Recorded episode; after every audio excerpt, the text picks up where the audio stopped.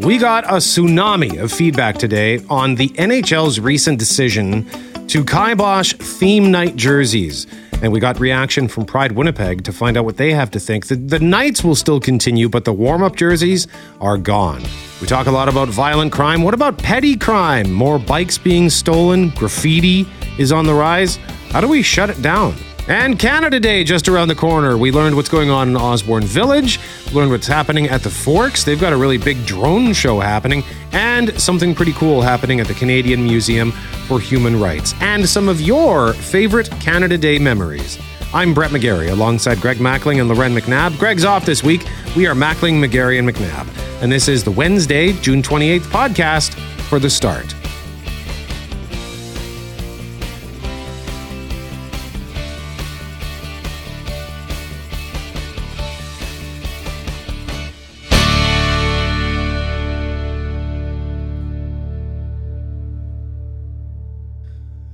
It is McGarry and McNabb. Mackling is off this week, and we want to begin with a question. How do you pronounce the name of this Manitoba community? Baguette, bagot, bajot, bejot. now, there was a tornado that potentially touched down there last week. That's what Sarah was reporting in the news. And she came to us with the important question How do you pronounce this town, Loren? And I said, Ooh, good question. Ask Brett. And then Brett said, I don't know. and it just had us wondering if, if you live there, if you know anyone there, let us know how it's pronounced. But it also had us joking around about however we think it's supposed to be pronounced. In this province, it's usually the opposite. Yeah. Just because of the confluence of languages or whatever, like we show Because in, in Quebec, there's a Bagotville. Begotville. Uh, so- yeah, so you would say Bagotville, but here I found a video on YouTube uh, from this community where it was pronounced Bagot. Like uh, it, it reminds me of when I used to go to the. It's not a half moon anymore, but there used to be a half moon on Day Street, just off of Regent Avenue. Uh, later became the Whistle Pig, and now it's a Syrian restaurant. But they had this big picture of a bag of French fries with a face on it, like a big happy bag of French fries, and the words were "bag it." Just say "bag it," as in you know, give me a big bag of fries, and that's how they. That's how at least this person was saying "bag it" in Manitoba. Yves says it's bag out. The way he's pron- Eve, I don't know, is bag out? Begot. Bag- Begot. Okay. Anyway, there's so many communities in this province because of like if you have the French background or if you come from somewhere else or if you grew up there, you might just say it the way you think it's supposed to be said. Like we joke around about uh, Richaud, Yep. Richot, Richet, Riche, Richer. And we get them all in the, in that in that community of Richot. The, their their mayor, their leader says Richot, and then if you, I think you called the office, It's Richaud. yeah. And then I've also heard uh, was so Richot, Richot, and Rich and Richaud. So, and I, I would imagine it's the same for Richer or Riche. So it's just one of those things where. I even Dougaled. I grew. I grew up. A lot of kids uh, from But how- came to school in with me because we it was for French immersion. We got kids from Oakbank, Anola and Dougaled. But I often hear Dugald. Really? Yeah, No. Dugald? yeah. Jeff Braun pronounces it Dugald. Dugald. Actually, yeah. Uh, But I, I, I, always knew it as Dougaled. well, this is the most important question of the day. Okay. Or Begot, Bejo, Beji. There are multiple uh, acceptable answers for this community, and it, believe us, it, it is something that confounds us constantly with these uh, you know these smaller communities, and that's part of the reason why we do our small town salute, so we can visit some of these communities every Thursday just after the news at seven thirty. So weigh in on that at 204-780-6868. and you can also weigh in our question of the day at cjob.com for Mr. Furnace. Don't call them first; you'll see why. Call Mr. Furnace at 204-832-6243. Who won the Pierre Luc Dubois trade? So far, 43% of you say the Jets, 35% say the Los Angeles Kings, and 22% say even trade. That's a good response. We're going to get more into this throughout the morning in terms of what we got for a PLD and what that will provide for the team and where we could go. And we're going to have our Jets report at 7:55 where there, you know, the theme is there might be people people thinking we got the raw end of the deal just because you might not be as familiar with the names of the players that are coming here. Um, but that's according to um, Paul Edmonds, we did pretty well, uh, is the consensus. And Cam seems to think it's a pretty good trade, too. We were having that chat in the newsroom this morning with Cameron Poitras. So let us know what you think. I, I myself read those names and was like, I don't know who these people are Same. coming to us. But I'm not one of the persons that would probably, if it wasn't in a top 15 player in the league, I'm probably not going to know anyway. Yeah, I, I, same thing. I didn't know, I didn't recognize any of these names, but I, I had a giggle that uh, the, the highlights that were selected for the six o'clock news last night on Global was an assortment of clips of these various now Jets in Kings uniforms scoring on the Jets. Oh, and, and and their stats are pretty good. There are a couple gold scorers coming our way, and I think now the question is what's next. I'm just relieved that the Pierre Luc Dubois conversation is in theory behind us because Yes. it felt like it was weeks of when are we going to see this? We know it's coming, speculation, and I was laughing. Even people on Twitter were who aren't in the sports world at all were weighing in. Like I can confirm from my friend down the street who talked to a guy at the gas station that a trade is coming. Like we all knew that. So then it got, got to the point of ridiculousness. So now there will be other players to watch. We know that. And, uh, you know, Tom, one of our listeners saying right now, the Jets won in this one. So a lot of fans are happy. And I think too, it sends a message that this organization means business. Like we find we they, they, we knew this had to happen. I think they got on top of it relatively quickly, and I think it sends a message to the fans like, okay, we know that we can't just the status quo is not going to work. We've got to we've got to make some changes here, and this is the first big change. And like the uh, those they're all young players. I think one of them was only twenty three years old. 23, yeah. So you've got years left. You got, you got fresh, fresher legs. You've got years left to kind of build within the team if they stick around. And so we'll get more into that throughout the day. I myself am just trying to see where what the end game is going to be. I don't want to get too worked up or excited or angry now because there's a lot of more there's a ton more moves mm-hmm. yet to be made before you decide what all the pieces together look like.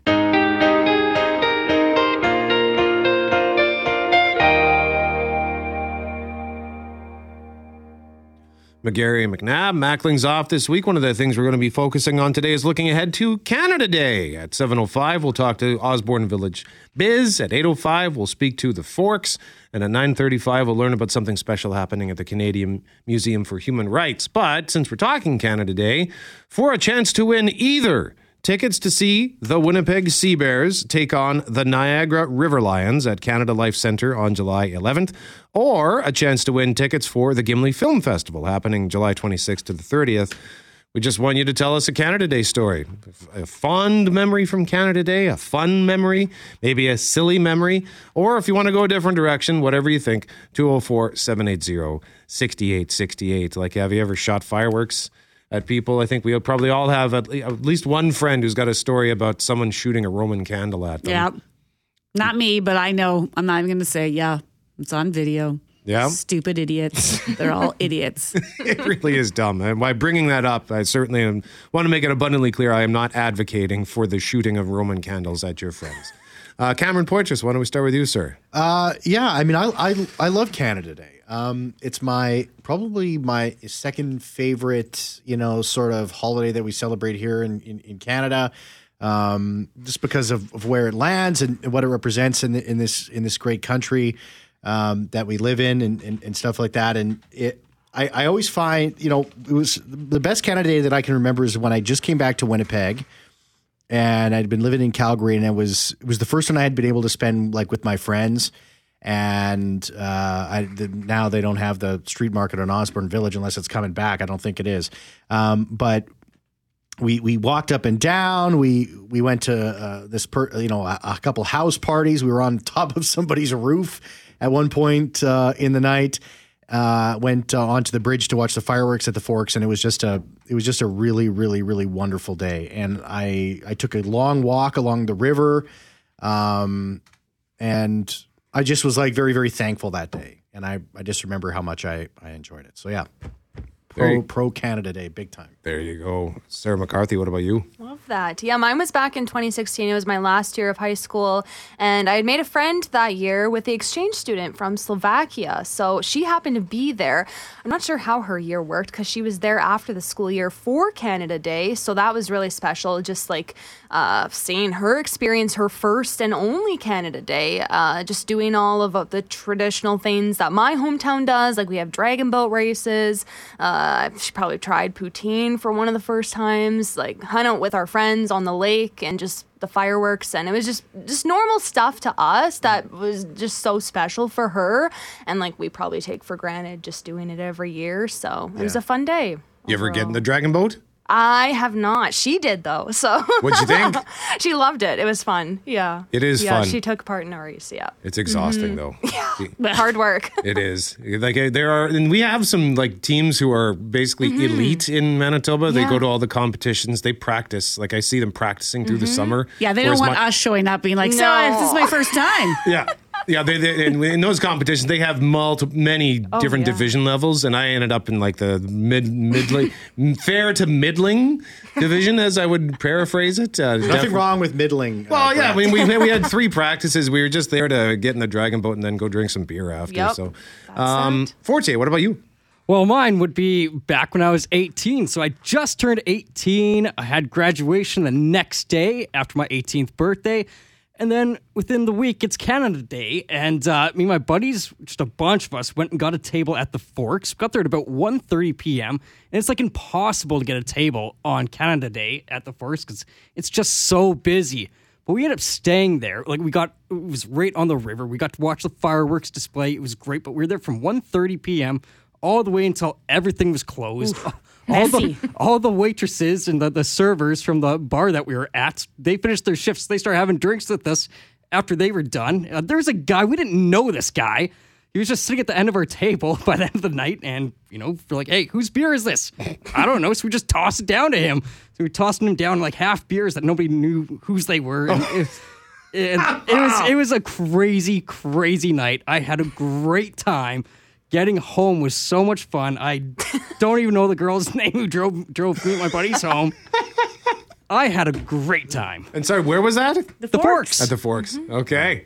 There you go. And again, the Forks will join us at 8.05 to tell us what they've got coming up this year. A big drone show. Loren, what have you got? Okay, so this is kind of goes to Osborne Village uh, when they closed down the street, and, and Osborne's going to join us, the executive director, just after seven. But they closed down the whole street, and I was actually working that day. But this always stands out for me because I don't know. You have to be of a certain vintage, but do you guys remember this commercial? Hey, I'm uh, I'm not a lumberjack. Of course. a fur trader. So is this- I I don't live in an igloo or eat blubber or own a dog sled. And I don't know Jimmy, Sally, or Susie from Canada, although I'm certain they're really, really nice. Uh, So this is Joe from the I Am Canadian ads for Canadian beer. And the biz brought Joe in to stand on that stage and do like his 90 second commercial. Like he literally just stood up on the stage and redid the commercial. And the crowd was like, woo! Like just so pumped to have this fake Joe. I don't even know what his name maybe his name is Joe. I don't know. But uniting all the people with the difference, like, yeah, we don't just eat like uh, poutine and we don't just do this and that. And that's what it, it was the weirdest thing that drew people in. And i that will always stand out for me because the commercial was so popular but the fact that people came to watch a dude in a commercial was even better. How many times did he did he only do just it got once? up did it once left. Like i don't know what that cost to bring him in. The check, or maybe the canadians like the canadian beer company. I don't know. It was check so cleared. weird I'm sure the check the cleared. check cleared. People loved it Yeah, no, that commercial was fantastic, and I, I, it's one of those things where I sort of forget about it, and then all you have to hear is that I knew as soon as you heard the Did microphone, I'm like, oh yeah, of course, I remember this commercial.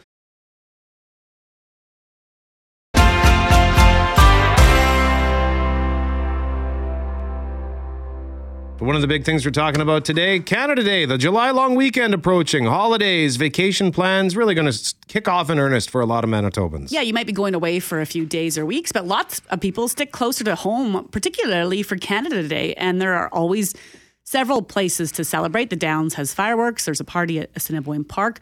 Later this morning, we're going to check in with the Forks for more on how they're treating Canada Day after taking that different approach last year when the Forks renamed events a new day in the wake of the discovery of unmarked graves at former residential schools, Brett. So that's coming up in the next hour. So that's at 8.07. Right now, we want to talk about what's happening this weekend in Osborne Village as it launch, launches summer in the village with a block party on July 1st. And we've got, we do have some questions as well about petty crime that we're seeing, like a rise in graffiti. So Lindsay Summers, executive director of the Osborne Village Biz, is here in studio with us. Good morning, Lindsay. Good morning. So Canada Day, do you consider, uh, do you look at it sort of like an almost unofficial launch of summer? Yeah, I think uh, July 1st is a really good time in in Winnipeg to kick off summer and bring everyone together for outside parties and uh, you know just getting together and uh, celebrating. We just talked in our last segment about our Canada Day memories, and two of the five of us talked about Osborne Village parties. And, and you know, in days gone by, like the entire street would be shut down. How do we do it now? What's happening this weekend, and what does it look like? Yeah, so we're continuing to evolve and change and uh, respond to the needs in the community. So this year is just like last year. We're just building on pilot projects, working with the community to bring people together in a way that's intentional and meaningful, but also serves uh, the mission of the Osborne Village Biz, which is to improve the neighborhood, invite people 365 days a year. Uh, we have a small budget, so uh, you know the Canada Street Party. It wasn't really uh, working for our members as much anymore. Uh, we're still open to doing things uh, in the future. We have a long-term plan to uh, explore the back lanes that could maybe be more of a street party type festival. But right now, for this year, we're really excited to be working with Folklorama to invite bands from around the world to play at one of our two stages. our other stage, we're going to have a fashion show, kids entertainment, a live DJ, and yeah, it's just going to be a really, um, it's about people coming down and for the community, for everyone to come together and uh, share. Well, the thing is, the, the businesses want people to come down and see what's there, what's new, what's happening. And, and of course, it's celebrating Canada Day, but really, you really want to try to draw people in. And when you shut down that street, it's almost like you turned your back to the businesses, you know, 10 or 15 years ago because you were looking at the different vendors and you weren't necessarily exploring the village. And so is the idea just to bring people in to say, hey, look, here's what we have to offer? Yeah, exactly. Yeah, we have, uh, you know, lots. We have over 30 restaurants from around the world. And so in the old model, we had food trucks come in. Mm-hmm. so this year, we wanted people to, to try out Osborne Village restaurants and dine around the world, listen to music from around the world, explore the shops um, yeah, it's a great neighborhood to walk around and explore. And uh, we've done some public art investments, new seating, uh, more flowers. And so we're really working hard to make the village really beautiful and a place that re- people want to be. And then the block party starts at noon on Saturday? Yeah, it goes from noon to four on Saturday. Okay. And uh, we also did want to just touch on this for sure because, look, there's going to be lots to celebrate. And I live in the village. I love the village. And I think that's why I get frustrated. I mean, it's, I know it's in every neighborhood. Uh, the village isn't immune to crime. Uh, but even the stuff like the graffiti, that it feels to me like it it's happening more often. And is it, does that fall on on the biz to deal with that? Yeah, it does. Yeah, it does. And uh, yeah, you're not wrong. There's uh, a lot of graffiti everywhere, all over the city. Uh, it's a real challenge for us to keep up with that. Uh, we do have, as part of our budget, we have a budget set apart where we have a partnership with the West End Biz to come and remove graffiti, graffiti twice a month, uh, but it's not enough it's not enough. How busy are they? Like, how many calls could you potentially make a day or week? Oh, we have, we have, I think we have uh, between 50 and 100 tags right now on our list to get to. Um, it's just a laundry list that, you know, our capacity just doesn't meet the, the need that we have, nor does our budget. So these are, you know, things that we're really working with to improve the neighborhood, to redirect our funds to, to better meet the needs, to make it more beautiful and inviting. And, um, you know, we just, we have a lot to keep up with. If it falls on if the, the a business is tagged as opposed to say uh, the the bridge it gets a lot of graffiti, but the the sidewall of the Safeway in recent months had a huge tag on it, and that's since been cleaned up. Does that uh, also fall under your purview, or is it up to the business? Yeah, so if you're a member of the Osborne Village Business Improvement Zone, that's part of the services that we do provide. Okay. So yeah, we do do that, but the bridge would probably would fall under the city. What What's your response to stuff like that? Because here you are talking about all the great things going on in the village. You have this block party this weekend for Canada Day, and I know you do lots of things for summer in the village throughout throughout the summer, right? To bring people down and celebrate that fantastic neighborhood. And then on the opposite end, when you have these petty type crimes that seem to just be meaningless it's got to be so frustrating for businesses because you are doing all these things to beautify the neighborhood. And that just has to wait. When you wake up and see a new tag, you must just think, ugh. Yeah, it, it's really hard. I feel like my mother after she vacuumed anytime I walk through Osborne Village. I'm like, oh, I just vacuumed. Like, oh, yeah.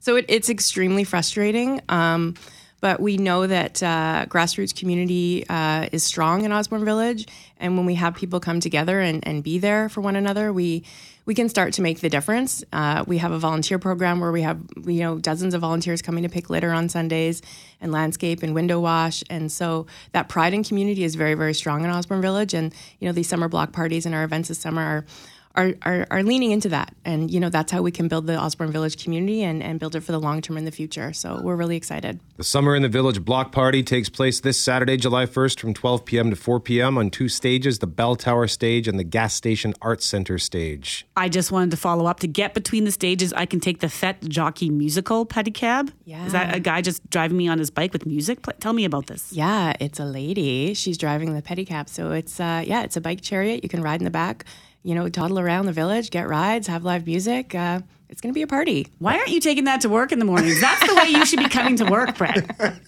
That does sound like a fun thing. Might save me a little bit of cash too, or save the company some cash. Uh, you can get more information on this, by the way, at osbornevillagebiz.com. Lindsay Summers, Executive Director of the Biz, thank you so much for joining us and for coming to see us. We appreciate it. Thank you. It's McGarry and McNabb. Mackling's off today, of course. We always get all kinds of feedback from you, and we welcome it all. 204 780 6868. Fun stuff, serious stuff. And on the serious side, we had to chat last half hour about stolen bikes. And uh, Lorena, I understand one of our listeners has a tale of going to recover that bike from the thief. Yeah, our listener at 637 first told us about his bikes being stolen, reported it to police online, then found those bikes on a Facebook marketplace type site the next day and thinking, hey, that's my bike. What do you do? They worked with the police, called police, and are, are waiting to see if anything will come from that. But you might be inclined to figure out, it out yourself. And I think the advice would be to not do this, but I can appreciate how you want your bike back. So one of our listeners says, I just bought a bike from Sport Chek for my 13 year old. It was stolen from the bike compound at school. Bolt cutters used on video surveillance, and off he went. We were furious. He was so upset. I found said bike on Facebook Marketplace. I arranged a sale and pickup. Things went sideways as it was more of a rough neighborhood, a few folks eyeing my vehicle. Basically, I didn't want to get stabbed, didn't make the deal that night. Day later, it was reposted by another seller for twice the sell price as the first.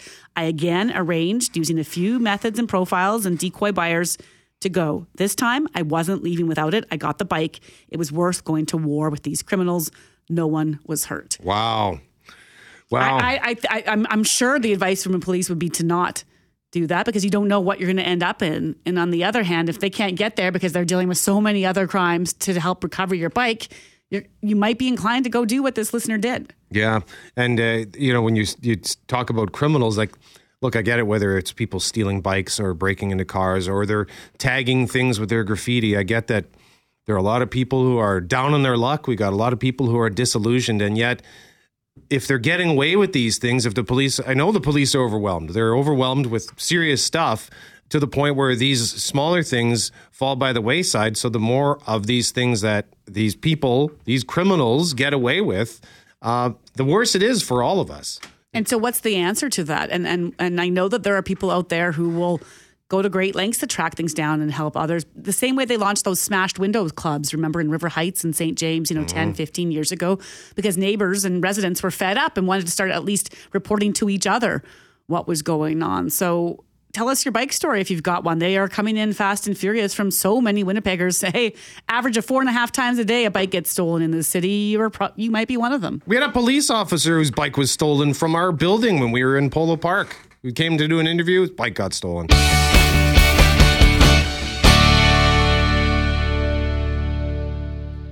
Question of the day at cjob.com for Mr. Furnace. Don't call them first. You'll see why. Call Mr. Furnace 204 832 6243. Who won the Pierre Luc Dubois trade? Updated results.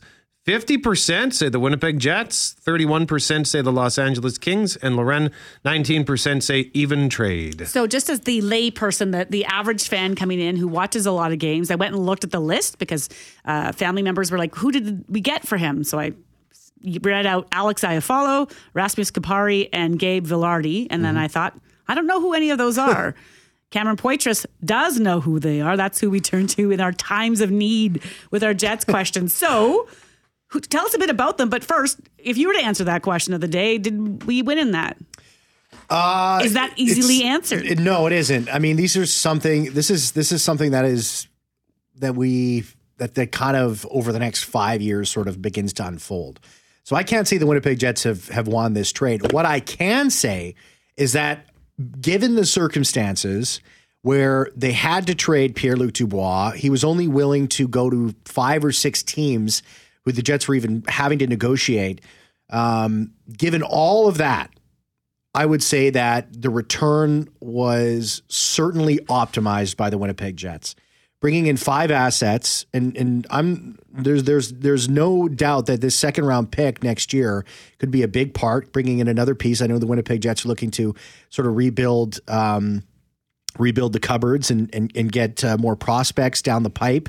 Uh, they traded the f- second round pick of this year and next, and so bringing back that second round pick is is is a big part of this.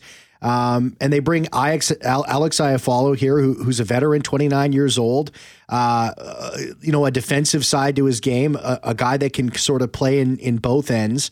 Um, and that's kind of what the Winnipeg Jets are are looking for, particularly on the wing. He plays he plays right wing, so that could be a replacement for Blake Wheeler, who we know has played his final game as a Winnipeg Jet. How that's going to unfold, well, that remains to be seen here. And then um, in comes two former uh, first round picks. I mean, the the Kings uh, brought in Rasmus uh, Kupari. Uh, uh, back in, in in in in 2018. He was a 20th overall pick, and then uh, Gabriel Vilardi was a was a former 11th round pick. Um, and so these are these are guys that are going to slot right back into the Winnipeg Jets lineup and are likely going to be members of this team uh, in in some capacity on this opening night roster when things get going on October 11th in Calgary. Does this move by the Jets send a, a good message to the fan base that they're they're working on it? I certainly do. Um, yeah, absolutely. There's still more work to do. I mean, what's going to happen with Connor Hellebuyck? What's going to happen with Mark Scheifele, uh, Blake Wheeler? Are they going to find a way to offload his salary and move him out? Uh, is a buyout going to be the the likely option there when things kind of come to a head on on on you know on on June 30th here?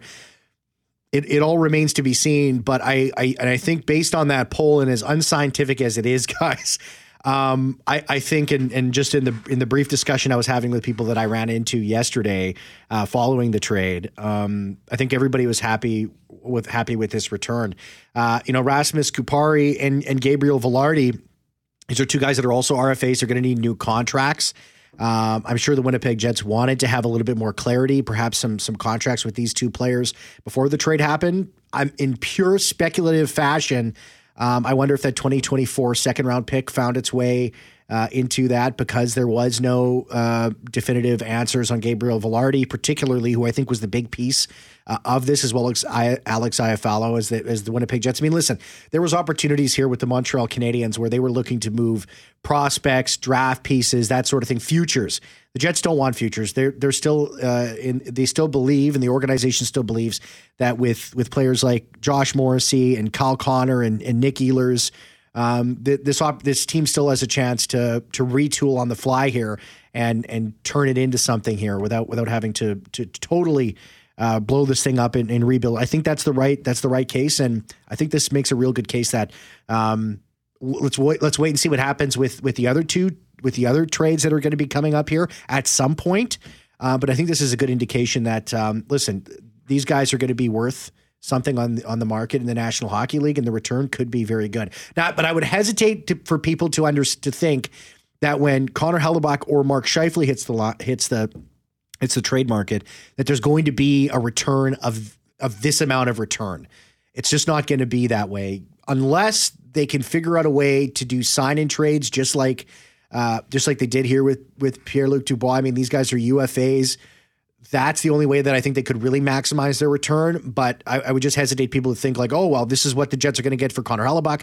That's what they're going to get for Mark Scheifele. Um, they could get big packages, and I think that they will, but I, I don't think it's going to be to this extent given the circumstances. You know, here we were back in March at the trade deadline talk do something do something you got to yeah. do something and now so much is being done it feels yeah. like did you anticipate that coming like in, in the terms of we had all these names on the list but it feels like so many are on the list and now we will really have a not a brand new lineup but a yeah. very very very different looking lineup it's yeah and, and I, I think it's i think that's a good thing too i mean if we go back to last year it was sort of like okay and i and i was of the camp where I, I, believe that the Winnipeg Jets needed a change at head coach, which was forced onto them by by Paul Maurice resigning, um, the not last January, but the January before. Um, and I, and I was of the belief. Listen, these the it, this is a good roster. It's a good lineup. They deserve to have another chance with another coach. In walks Rick Bowness, and obviously things didn't end up uh, positive in, in any stretch of the imagination. Um, you know, the team made, did make the playoffs, which which is an which is an accomplishment in itself. Uh, but when you when your head coach comes out like that and is that frustrated for months and months on end after what happened at the beginning of the year, things weren't good. Change needed to happen. Um, and so I, I, I think this is this is a good thing. I think that this trade wouldn't have been uh, as big of a haul for the Jets if it would have been done last season. I think in terms of Mark Scheifele and Connor Hellebuyck, it would be the exact same way. I think it would be um, uh, actually a lesser return. I, th- I think this is the, the right time to make these moves. So like last year, there was like do something, make some make some changes. I think that was honestly the right decision. Hindsight's always twenty twenty, but I'd like to put myself back in the shoes of the situation last year and say, yeah, at the time it was the right move. Um, just like I think at the time it was the right move to to move Patrik Laine and Jack Roslovic to Columbus to acquire Pierre Luc Dubois, you know, two and a half years ago. That was the right move at that time. That was the right trade, and this is the right time and the right trade for the Winnipeg Jets. I know the deal just happened yesterday, Yeah. but have we heard anything from the players who are coming here? Not yet. No. Um, uh, uh, Cheveldayoff did speak with Jets TV. Uh, there's not many uh, local reporters. There's some in in Nashville, so it was a very uh, sort of brief uh, conversation uh, where I, I think th- there has to have been talks at some point within the organization and the players. Has to have been by this point. Um, you know, get to know get to know each other sessions. Um, perhaps very preliminary talks about about uh, signing contracts with with uh, Kupari as well as Vilardi are, are going to be ongoing, perhaps after the draft and after the situation with Blake Wheeler has started. I mean, there's a lot of the Winnipeg Jets played right now, so we haven't heard anything uh, concrete from from the players yet. But I'm I'm sure that that's something that's not going to take too much longer. Draft tonight, 6 p.m. our time. Yeah, it gets going. Uh, we're going to have tons of coverage on, uh, of course, Jets at noon, getting going at twelve ten. Will there be a shocker at number one? Like, no, what, what if what if they don't take Oh, Bedard? See, there's. I, it's always in the back of your mind, right? Um, Could that happen? There's too much pressure to do it. It's like even even if and you'd be crazy not to take Connor Bedard, but even if you're a general manager and you're the one guy that's hesitant about it, there is so much pressure on making that pick. You have to take him. Yeah, because he'll be the guy for years to come that is everyone's like, that's the guy that didn't take Bedard. yeah, Who's it's got the, the top pick? uh, Chicago. So they have 100. Like if he gets a 100 point season, it's like, what are you guys idiots? Like.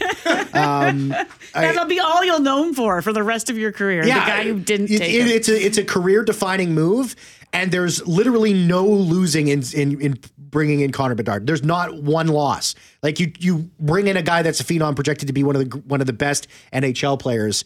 Uh, you don't lose in that at all. Like everybody would say, well, of course you take him. Yeah. So there's there's no way to lose that. So, but by thinking like, oh, he can't skate well enough and he's too small, and skipping over him and picking somebody else, Oh man, that takes some cojones, man. You're you're you're you're you're, you're, you're walking down the street with those things if you're making a, a, a deal like that. Cameron Poitras is the host, a co-host of Jets at Noon with Jim Toth. Thank you for the insight, sir. We appreciate it. Thanks, and guys. More hockey on Jets at Noon, and then lots of draft coverage tonight on 680 CJOB.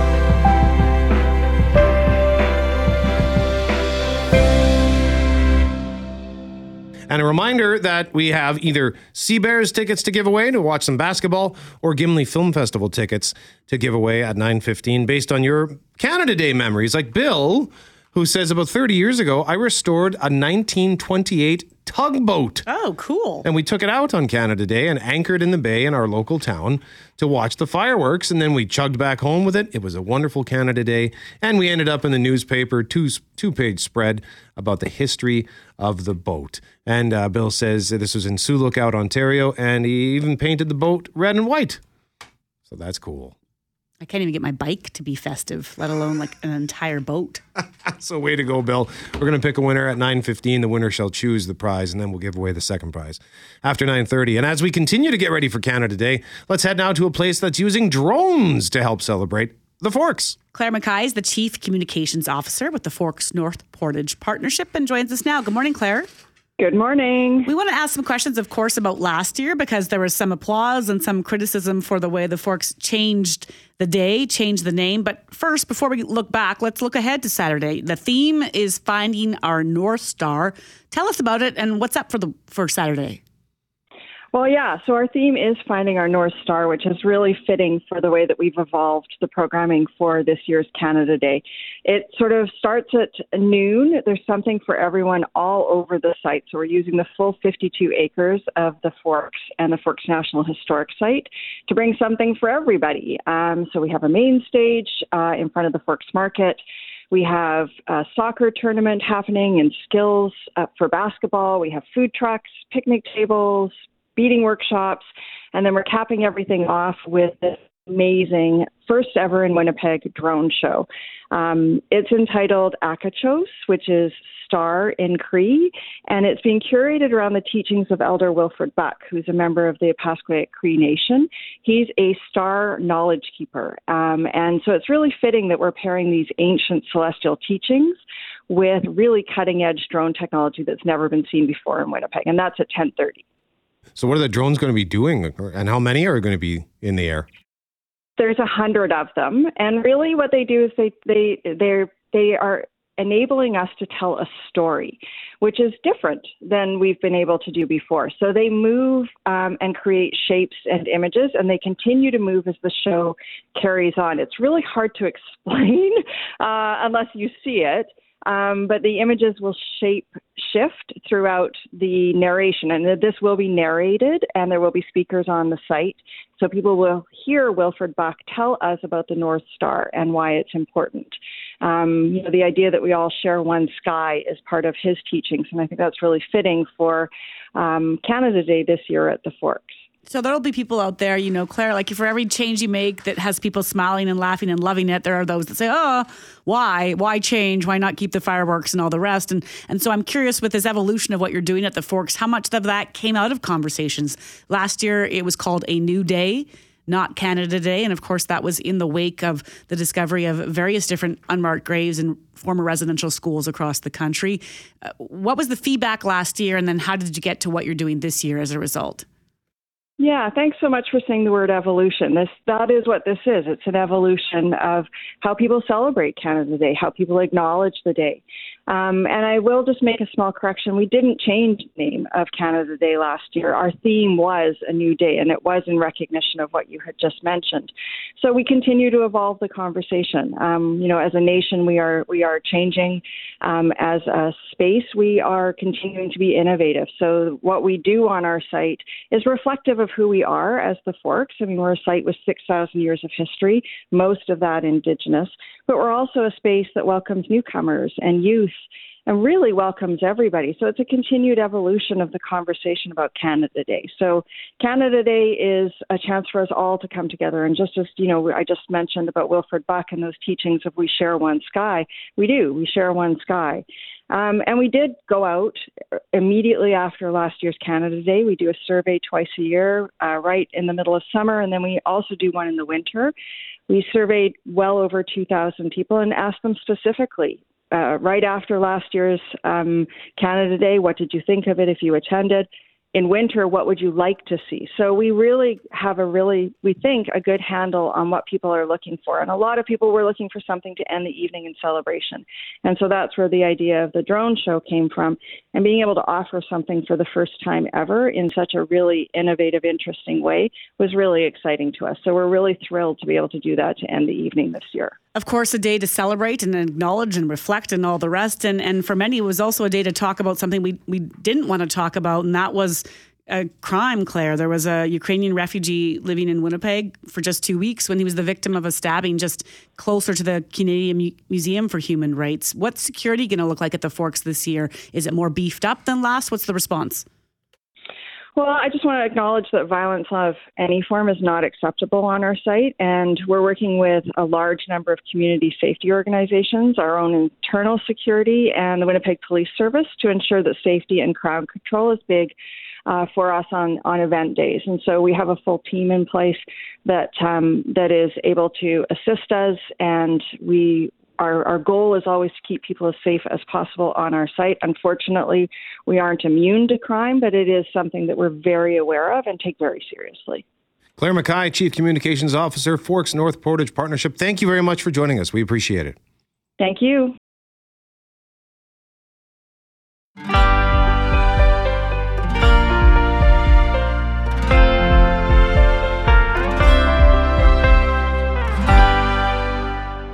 Some big name NHL players are starting to speak out after the league's recent decision to put an end to the players wearing themed jerseys during warm ups. So, for things like Cancer Nights, Indigenous Youth, Filipino Heritage, and Pride.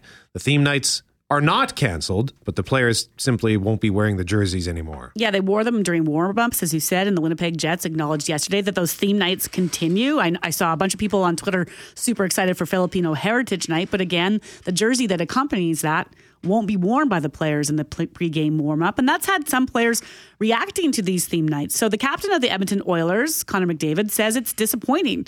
Steven Stamkos with Tampa Bay says 98 to 99% of the players wore the jerseys and wore them with pride. But the league decided last week teams won't wear pregame threads next season, the result of a handful of players refusing to support rainbow colored pride jerseys in the 2022 23 season, which in turn caused unwelcome distractions, according to the league. The league's board of governors agreed with Commissioner Gary Bettman's view that the jersey refusals overshadowed team efforts in hosting events like Pride Nights. We're joined now by Jen Rands, Vice President of Community Engagement for Pride Winnipeg Festival. Hi, Jen. Good morning. So let's just talk about your reaction to the announcement a few days ago. What went through your mind when you heard about it? To be honest, I wasn't really surprised by the action that Gary Bettman and the board took. Um, I mean, they've they spent the majority of uh, the end of the season uh, kind of pointing fingers at the the Pride Night in specific. So uh, it, it's extremely disappointing. I, I'm I was pretty saddened to hear that that's the route they went. And when big players like Connor McDavid uh, are speaking out uh, against the league's new policy, what what do you think about that? I mean, it's it's great. It's wonderful to know that the support is still there. Um, it's it's extremely disappointing to hear that, you know, they they took the the big hammer approach when it came to seven out of you know over 700 active roster NHL players to to go ahead and cancel all the theme nights. Um, it's uh, it's unfortunate that the you know the the fingers being pointed directly at the Pride nights when you know, we're, we're taking the blame for the rest of the nights getting canceled, so to speak. Yeah, I mean the theme nights will continue, and they'll still do all sorts of yeah. things, you know, with with music and speeches or other you know, yeah. events. I'm, I'm, sure, Jen. But what did, did, it mean, or did it mean something? Maybe I should put it that way uh, to you or, or or to the LGBTQ community to see the players wearing those jerseys. Was there an impact both personally or even just more in the conversations that comes from those? Yeah, so the biggest thing about the 2S LGBTQ plus community um, is visibility, right? And taking away um, something so visible as a warm up jersey, um, you know, just it's, unfortunate. Um, I know from working very closely with uh, True North um, and the Manitoba Moose and the Winnipeg Jets that they they put a ton of effort and there was actual tangible action that they took during those pride nights which i absolutely have no question that they will continue to do to support our community. Uh, it's very important to have that visibility for youth and it's it's well known that 2s lgbtq plus youth face a lot of barriers in sports. It's not always a a safe or welcoming environment for them. So to see a professional sports team um, you know, lead and and have that visibility that they are accepted is is definitely key. Yeah, and I think about those kids. I, I just think about what what things were like when I was a kid, and and the way I, that I would not just look up to these athletes of whatever team I was supporting, but like revered them, right? Like they were like idolized them. So if I'm a member of the Pride community or a member of the Filipino community, as Loren mentioned, or Asian heritage or whatever, if I'm a kid in one of these nights and I see one of my favorite players wearing something that represents me, that make would I would think that would make me feel special to sort of have it taken away. Just kind of I don't know, kind of to me it stinks. Yeah, it's I completely agree with you. I mean, I as a kid growing up, you know, loved watching hockey and had my favorite players, and it would have made a whole world of difference to, you know, little me growing up to be a little bit more comfortable in my own skin and and feel more comfortable in sports. Um, the thing that really irks me about this is that you know you log on to the the NHL website right now and you click on their Hockey is for Everyone initiative, and they're still plastering their support for Pride all over their webpage. But at the same time, you're you're taking away that visibility and and uh, sadly, the way they've they've framed this to the media and let the media run rampant with it, it's like I said, it's they're they're blaming the cancellation of these warm up jerseys on on Pride and on those seven individuals that refuse to wear the jersey. They're just, in my opinion, focusing on the entirely wrong thing here. Do you think that the it just goes show the importance of having these nights and having that visibility in the form of a warm up jersey? yeah, they're almost proving the point that was trying to be made, perhaps, Jen. And I'm curious, you know, one of the comments from Stamkos with Tampa Bay is that he, he thought maybe the attention on, I think, did you just say it was just seven players? Yeah. Yeah. So just he thought the attention on those seven perhaps was part of the problem because he he said 99% of the players were wearing them. But was it fair in that you know to get the conversation going to have that the accusations and criticisms in and around the seven was that a distraction or or a fair part of the conversation? Honestly, I I blame the media for this one. Uh, they they focused on, um, you know, unfortunately, our the the climate in the 2S LGBTQ plus community lately has been almost going backwards in terms of you know rights and and how we're treated. Even in our own province, you know, we're getting reports of um, families' pride flags being stolen in the dozens. Uh, even just this past weekend in southern Manitoba and in communities like Brandon um, you know things like the book bans creeping up it's just it's it's really tough to be a part of our community right now so to have to have the media and the NHL you know treat this as a distraction rather than you know focusing on the fact that you know things aren't great right now for our community we could probably use that little extra support instead of you know the taking it away Isn't that kind of the point, though, Jen? Like, if, if you point out those who are not working to be inclusive, then that needs to be said too, no? But absolutely yep So then, when we move forward, you, you talk about some of the things that are not going well right now, and, and the concern there, and the feeling that you know you're taking so many steps backward. What do we do now? Like, what what should we be highlighting? What should we be talking about? We're just wrapping up Pride Month now. Like, how do we turn the tide on on this? Because it hurts me to hear that you feel, and many might feel this. I'm guessing that we are moving back.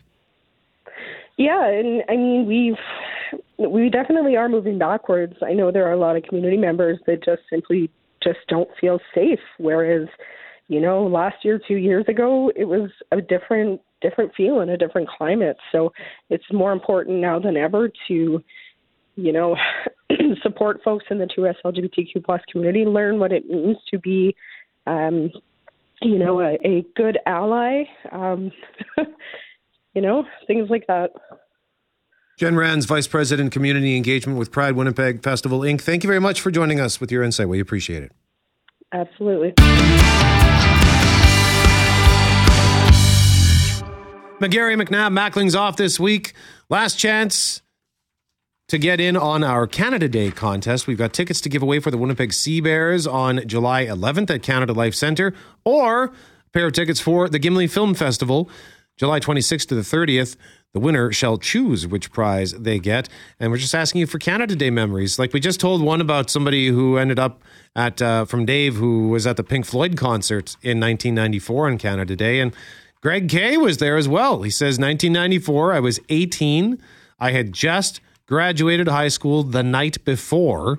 So after those festivities on the 30th, I spent the first Canada Day at a barbecue with friends, which was capped off with that Pink Floyd concert at the stadium. And that's a memory of a lifetime for me, says Greg Kay. That is interesting that we've had a couple Pink Floyd texts. Yeah. Same concert, I'm guessing. Yep. Yeah, that was a big one. That was because I remember that there was there was a stretch there where we had a whole bunch of big shows. I think David Bowie was at the stadium, and uh, Pink Floyd and the Rolling Stones were there twice, and U2, if I'm not mistaken. So yeah, we had lots of big shows come through there. I was outside the stadium for the first Rolling Stones concert. we were like, well, we can't get in, so let's just try to try to see what it's like outside. It wasn't bad. I. I think that happens around lots of stadium concerts. No, that you would just sort of sit and at least listen to the sound. Yeah, yeah, and that's and we could hear it mostly, but the, it was just there was a lot of bouncing Sure. sound, and it wasn't the best, but it was still kind of neat. We were just all kicking ourselves. Why didn't we just get tickets for this stupid show? Uh, so tell us your Canada Day story for a chance to win. We're going to pick a winner in our next segment, but right now we just want to share some of your thoughts on this situation with the NHL. In case you're just tuning in and missed it uh, last half hour, the NHL recently made the decision to end the practice of players wearing special theme night warm up jerseys because they have all these different theme nights, right? Uh, whether it's uh, Asian heritage or Indigenous youth or cancer nights or for veterans or for Pride. And we spoke with Pride Winnipeg because really it was the Pride jersey. Uh, the handful of players in the NHL didn't want to wear them.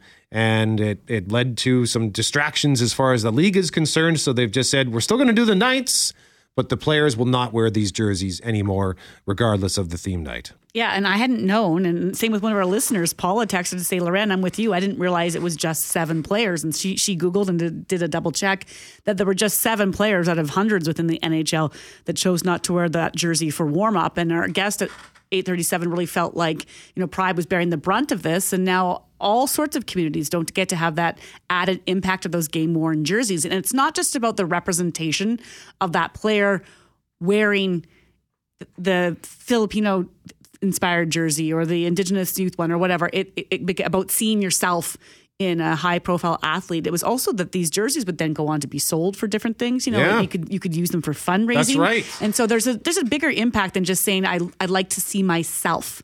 I felt represented that night uh, when they did these things. It's more than that. And so we've had some feedback from listeners. One of our listeners says yeah the NHL dropped the ball military military appreciation night in the United States is huge. I can't imagine that's going to go over well. That those jerseys can't be worn. That is one of the biggest things in the U.S. and now they've gotten rid of it. So the, I would suspect there might be some outcry from military. Uh, the next listener says actually that they feel that this change is right.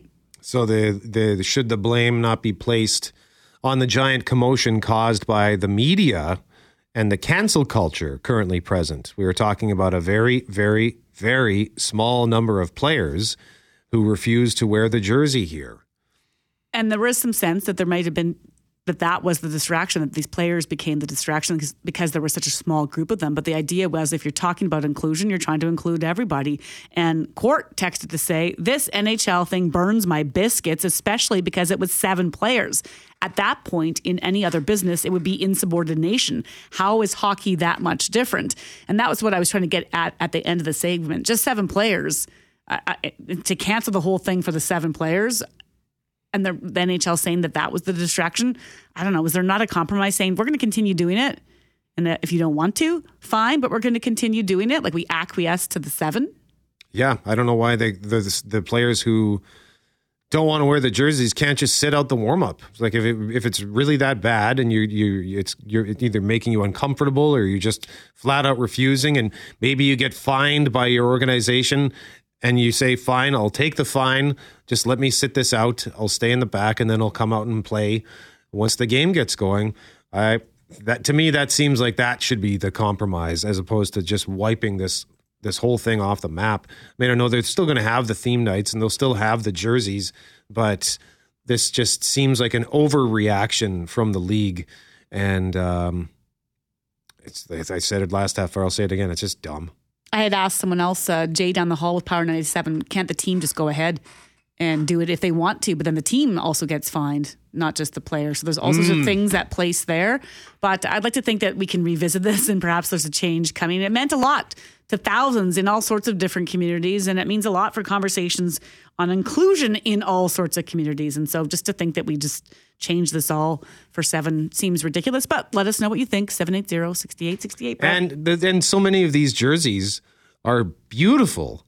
The Wasak jersey, the the Indigenous youth jersey. I remember we spoke to the designer uh, for the the person who designed the jerseys for the Jets and the Manitoba Moose back in 2020, and just it's it's spectacular. So I mean, I know that these jerseys will still exist, Sure. but to see them in that kind of spotlight, to see them on the players, uh, that automatically is going to make maybe make you want to go out and buy one rather than just walking by it on the store shelf. You might not even notice it at that point. No, it just changes the awareness level, and so that, I think that's what's having people hurt right now too. I, I, but we did hear from Pride Winnipeg that they are very pleased with everything the Winnipeg Jets are doing to work really hard to be more inclusive and to have more nights and have more things that help bring the community together. And I think that at least is terrific to hear.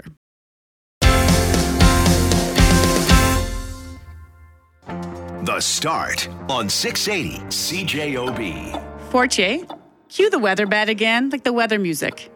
You want the weather? I want to hear the weather music again. All right, uh, the one with music. Or, I don't care. the- uh, Just uh, like whatever's supposed to tell me that it's my time to read the weather. I'm just gonna play this. Yep. Yeah, I have been hearing that for coming on five years in August. Five years in August, and I hear that and I think nothing. Like I'm just carry on with my day. And then Brett looks at me and he waits for me to read the weather. And what do I do, Forte? You uh, forget. You forget the temperature. Yep. You, you just don't do it. I don't. Yep. It's not a I gag. love It's not a gag. Like I think there are people think this must be a gag. And I'm just I was blank faced, looked over at you and thought, why is Brett reading the weather right now? Because I, I, think forgot. it's great. I love it. It's one of my favorite parts of uh, of the show. Uh, it's tradition. So thank you very much for recuing that, Forte. And we are asking you at 204 780 6868 to tell us about uh, Canada Day memory for a chance to win either Winnipeg Sea Bears tickets or Gimli Film Festival tickets. And we are going to name one of our runners up here, who is Aaron, who says, I went to Canada Day at the Forks when Our Lady Peace was playing a free show at the Forks. I was 12. My brother was 16. I went with him and his friends. At some point, I got separated after my brother and his friends crowd surfed me, and I just couldn't find them for the rest of the event. So around 11, I realized I might be in trouble. So I called my dad. He had to come and get me. My brother was in deep. He was in the deep for losing me. I had a blast though, and OLP was my first concert. So there you go. That's a cool show to see uh, Our Lady Peace. Sure. Can you imagine dad in that moment though? What do you mean you're lost? Where's your brother? I have to come get you? Yeah, and this would have been a time where neither of them would have had cell phones on them. I'm No. guessing because this would have been early to probably well mid to late 90s i guess like there was also that for example do you remember the the tragically hip show that was on Yes. that was a At canada, day, wasn't yes, it it was. Yep. and I know that the, the, the reports of that it was 100,000 people have since been debunked a little bit, but there were thousands upon thousands of people there. I went just sort of by myself just to wander around.